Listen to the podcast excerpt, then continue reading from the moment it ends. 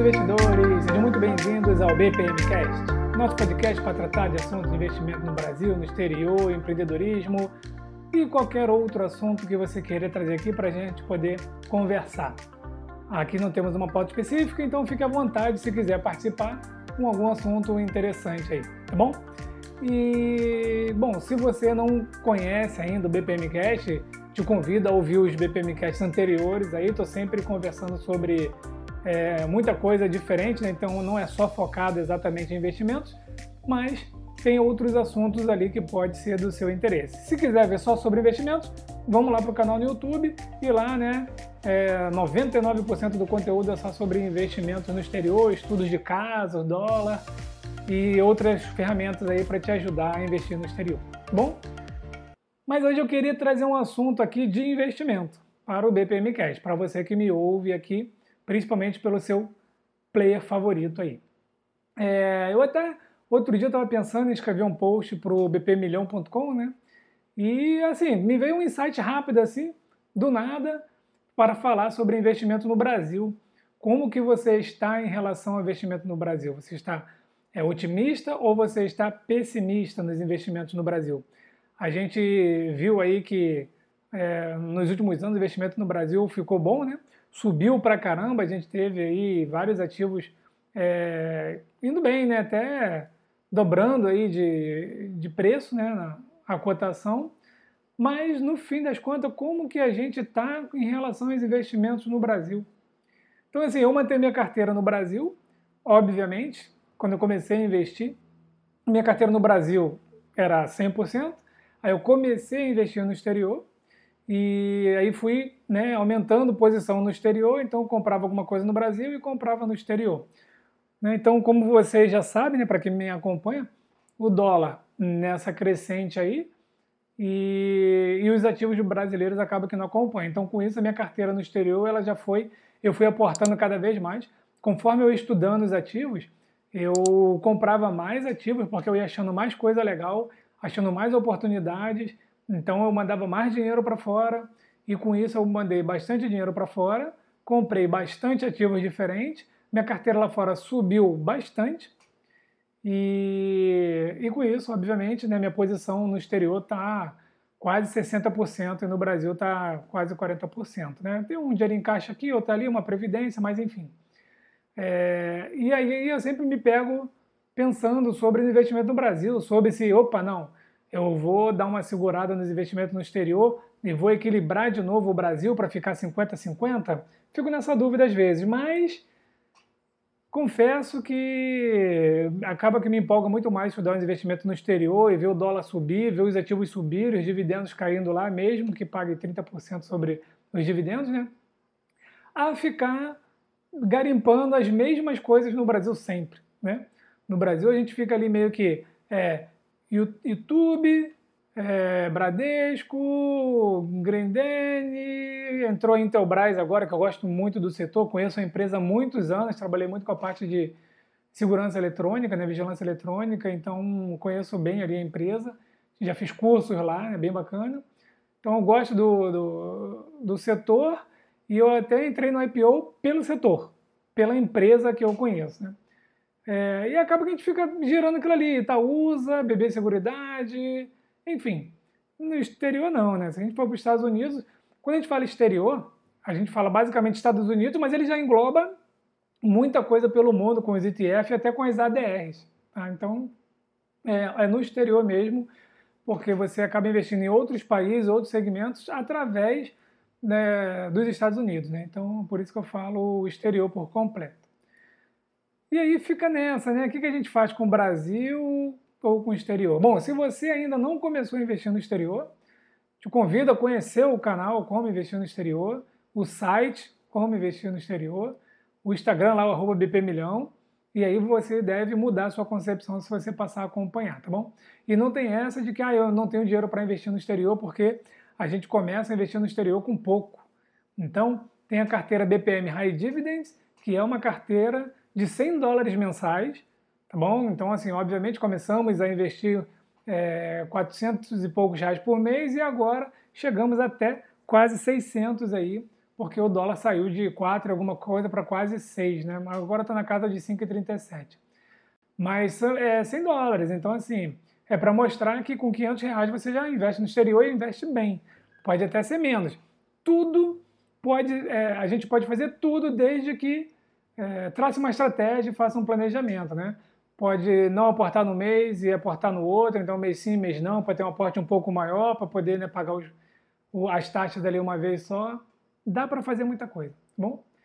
E então essa carteira mostra é, investimento em ativos que paguem mais de 4% ao ano de dividendos, esses geralmente são sólidos, e uma outra carteira né, na Avenue, se você não tem conta na Avenue, então eu recomendo hoje a maneira mais rápida, simples e mais fácil de iniciar os seus investimentos é através da Avenue. Então tem um link né, é, na descrição no site, ou pode me mandar uma mensagem que eu envio ali um link de, de, de parceria, é, só para é, mostrar aqui que o canal está ativo aí é, é, com os investimentos no exterior, né, com as corretoras. As outras corretoras não oferecem nada disso, então é, a Avenue oferece, então eu tenho um link ali que se você quiser ajudar o canal é só você abrir conta por ela.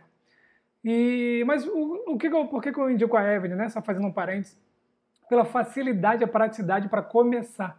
Totalmente em português, eu tenho testado muita plataforma, o CEO lá, o Roberto Lili, é super aberto a conversar com todo mundo. Ele mesmo, às vezes, faz alguns atendimentos para poder ver como é que é o, tá o, feeling do povo. De vez em quando vem umas pedradas assim lá no site, eu ó, chamo, vou lá e dou alerta e falo, ó, tá tomando pedrada, é melhor corrigir alguma coisa aí, né?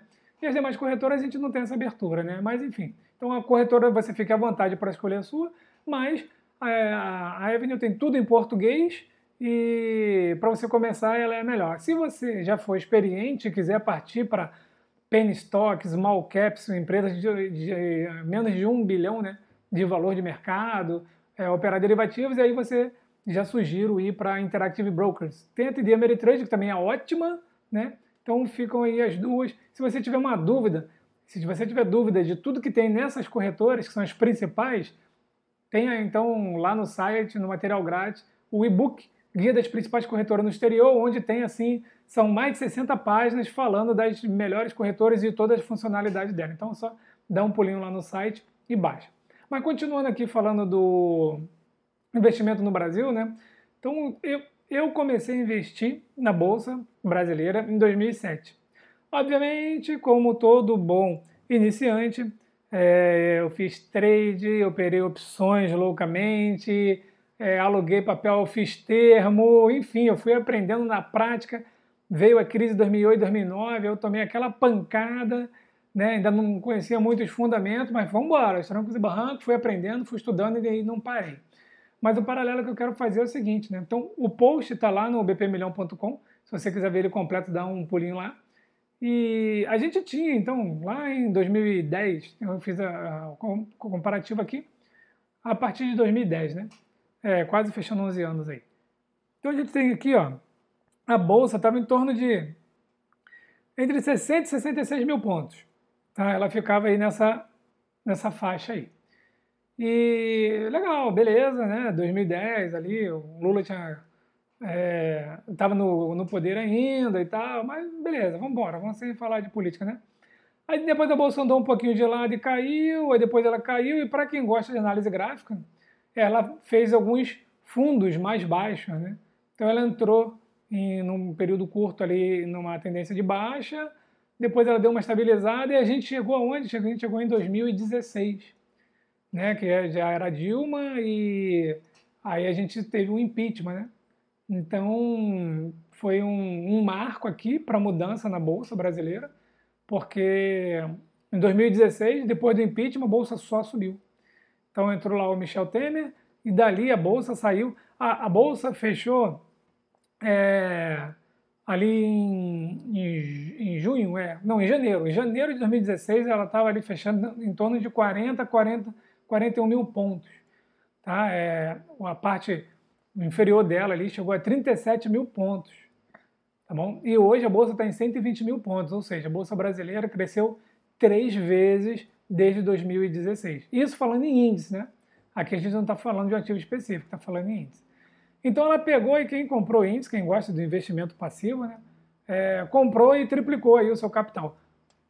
Logicamente, a gente teve ali a parte do coronavírus, né, em março do ano passado, vai fazer um ano agora, e aí a gente teve aquela recuperação em V do Paulo Guedes. Né? Então, olha, para quem gosta de gráfico, novamente, você vai ver uma grande queda e depois uma recuperação quase tão rápida quanto a queda, né? Demorou ali um pouquinho mais. É, e voltamos lá ao patamar de 120 mil pontos.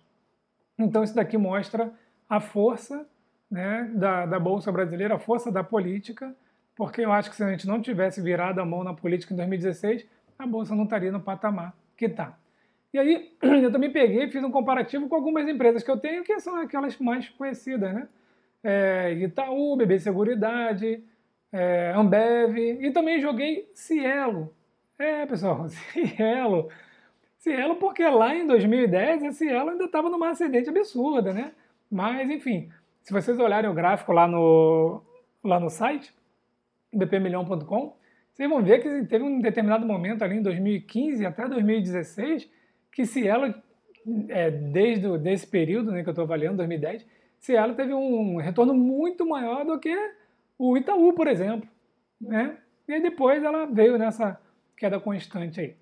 Mas se a gente pegar lá 2010 né, até agora é, e, e, comparar o Ibov, né, Ibovespa, com essas, essas assim mais conhecidas, né, é, Itaúsa, BB Seguridade, Cielo, Itaú e Ambev, a gente vai perceber que a bolsa, o índice, o Ibov, retornou em torno de 80% desde 2010. É, e isso está no gráfico lá, né? Fazendo uma comparação com as demais. E aí, quando a gente olha, por exemplo, o BB, BB Seguridade subiu 175%. E o que mais subiu foi a Ambev, que também andou de lado há muito tempo, né? Mas isso aqui a gente está pegando um período desde 2010. E aí, lá no, no post eu explico um pouco mais, você consegue, vocês conseguem ver o racional lá. Aí pegando então 2016, que foi a época do impeachment, então eu fui lá na época do impeachment e, bom, deixa eu ver aqui, se eu tivesse entrado na Bolsa Brasileira na época do impeachment. E aí a gente já tem um resultado um pouco diferente. Quando a gente é, pega o índice, né, ele subiu tanto quanto as demais empresas. Então a gente não teve um salto. Né? No gráfico anterior que eu comentei, a gente teve um salto nas empresas muito além do que o índice. Mas quando a gente pega 2016, é, o índice ele está até um pouquinho mais alto do que a ação que mais subiu, que foi é, Itaúsa. Né? Então o índice ele, é, se beneficiou aí. Por que, que o índice se beneficiou de 2016 para cá? Hoje, a segunda maior posição do índice é Petrobras. E o que aconteceu com Petrobras? Petrobras chegou a R$ reais e alguma coisa. Né? Para quem lembra aí, coitada da Petrobras, né? Ela. Os outros pensaram até que a Petrobras fosse quebrar, né? E, e aí ela ficou abaixo de 5 reais ali naquela, naquela época. E depois, obviamente, né, trocou direção, começou a mostrar é, lucro, né? E Petrobras hoje está em torno de 28 reais, ou seja, Petrobras subiu aí mais de seis vezes nesse período. Então, ela também elevou o índice, né? Porque a segunda maior posição do índice é Petrobras, tá bom? Então é por isso que é, o, o, índice subiu tanto quanto os ativos em si. Mas, apesar da gente ter olhado, a Bolsa saiu de 40 mil pontos para 120, Petrobras saiu de 4 e pouco para né, 28, né? Itaú, enfim. Aí a gente tem que fazer o comparativo com o dólar. Né? O dólar e o SP500. Não vou nem comparar com alguns ativos, porque tem, tem ativos aí que em 10 anos subiu 18 vezes, subiu 20 vezes. E não estou falando de ativos tipo Tesla, que subiu mais de mil por cento, não. Estou falando de ativos como Visa, né, outros ativos como é, a própria Colgate Palmolive, é, enfim, ativos tranquilos, sólidos, resistentes, é, resilientes ali a crises. Né? Tem um, uma subida é, lenta e gradual. Então, quando a gente compara o, o índice né, Ibovespa com o SP500, a gente vê que no período lá desde 2010, o Ibovespa subiu ali em torno de 78% contra 250% do SP500. E o dólar, no mesmo período, subiu ali em torno de 197%. Então o que isso aqui quer dizer? Quer dizer que por mais que a bolsa brasileira tenha subido, por mais que os ativos aqui tenham subido, lá fora subiu muito mais. Aí você pode dizer, ah, mas peraí, a gente consegue fazer alguns trades, a gente consegue pegar essa, por exemplo, quem pegou essa alta da Petrobras de seis vezes aí, tá, tá surfando a onda, né? É, realmente tá. É, mas, além do risco ser maior, porque nesse período ele não só subiu, né? A Petrobras deu é, várias variações. É, mas só que o que acontece? Você precisa dominar muito o mercado. Você tem que conhecer muito o mercado para você aproveitar essa volatilidade. Tá? Então, assim, poucas pessoas, pessoas físicas, né? É, pessoas que juntam parte do seu dinheiro, do seu salário para investir para o futuro, poucas pessoas dominam a arte da especulação ou da volatilidade. Então, o Brasil, para quem conhece né, e consegue dominar um pouco essa volatilidade, consegue comprar ali um pouquinho mais alto, vende um pouquinho mais baixo e ali fica, né? Vai, por quê? Porque é, é, a gente tem uma oscilação muito grande nos nossos ativos, né? Então ela até acaba que consegue pegar um bom rendimento ali. Mas se você não é um desses, então você tem que olhar um pouco mais o longo prazo, né? E, e ter um pouco de ativos ali mais seguro na sua carteira, o que né, nos Estados Unidos a gente tem muito mais ali, principalmente com as dividendos aristocratas. Então, comparando ali o afegão médio, né, pegando só o, toda essa parte aí do, do, dos índices, né, a gente observa que é, no exterior a gente teve dois ganhos, duas valorizações. O SP500 valorizou e o dólar valorizou. Então a gente pode, obviamente não é uma matemática exata, mas só a título de exemplo, a gente pode somar a, a alta do SP500 com a alta do dólar e comparar com o Bovespa. Então a gente vai perceber que só na alta do dólar a gente já tá, pô, né, já subiu aí, nos últimos 10 anos subiu mais de 100%, né? É, aliás, subiu uns 200%. Se a gente colocar o que o dólar estava R$ reais, né, alguns anos aí, e agora está quase 6, né? Então subiu 4, 3 reais e pouco, né? Subiu aí quase duas vezes. Então, investir nos ativos no exterior é importante e necessário para você manter o seu poder de compra. E por falar em poder de compra, eu gostaria de trazer novamente aqui o meu amigo, o Sr. IF365. Se você não conhece ele, procura o canal dele. Eu vou deixar também um link nas descrições aí dos, dos podcasts e no YouTube também. E eu sempre falo que ele é um excelente exemplo para o que eu estou falando, que é o que ele né, tá sempre comentando aí no, nos últimos podcasts dele. Né? é, que é você o seu patrimônio ser corroído em dólar. Ele até brincou, disse que quando eu falei para ele que ele é um excelente exemplo né, da corrosão do patrimônio em relação ao dólar, ele falou que gosta de ser útil, né? Então ele está sendo útil para mostrar que deixar o dinheiro no Brasil, você vai ter o seu dinheiro corroído aí pela inflação e principalmente pela deflação da, a, da a inflação da moeda, né? É, e aí ele, ele comenta que quando ele já estava ativo no blog, então tinha lá, chegou uma época que ele estava com 1 milhão e 100, né? É, ou seja, mais de um milhão de dólares. Ele tinha chegado a esse marco. E depois ele nunca mais atingiu o marco de um milhão de dólares, mesmo com os ativos no Brasil estão crescendo na ordem de 100, 150 mil dólares no mês. Né? Então, ele, fala, ele comenta tudo isso nos podcasts dele lá. E e aí o que acontece? Ele está, entre aspas, né, desafiando né, uma brincadeira para que todo mundo dolarize o seu patrimônio para ver o quanto que ele cresceu. Bom, é, eu já tinha feito isso, né, aliás, já faço isso com a minha carteira, mas eu nunca tinha feito comparativo para mostrar o quanto que a minha carteira cresceu ou não em dólar. Né? Então, assim, é, na verdade, não em dólar. É, a minha carteira que está em reais tá? Ela está em reais. A gente só faz, só transforma para dólar só contábil, só para ver o quanto seria em dólar, porque a minha carteira é em dólar mesmo, eu já tenho lá mês a mês e ela sobe bastante, né? Então eu fui lá e fiz esse comparativo do que eu tenho em reais. Então, aí o que, que eu fiz? Eu peguei dezembro de 2019, eu peguei o ano de 2020 inteiro. Peguei dezembro de 2019 e peguei lá o que eu tinha em reais e multipliquei pelo dólar do último dia útil do mês de dezembro, né? E aí eu obtive um valor em dólar.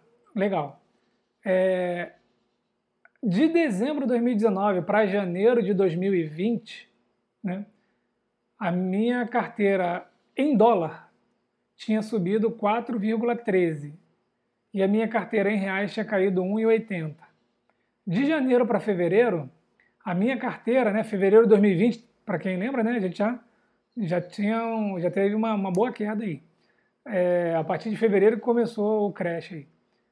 Minha carteira no exterior, ela caiu 4,80. E minha carteira no Brasil, pegando em reais, transformando para dólar, minha queda foi de 12,80. 12%, né? quase 13%.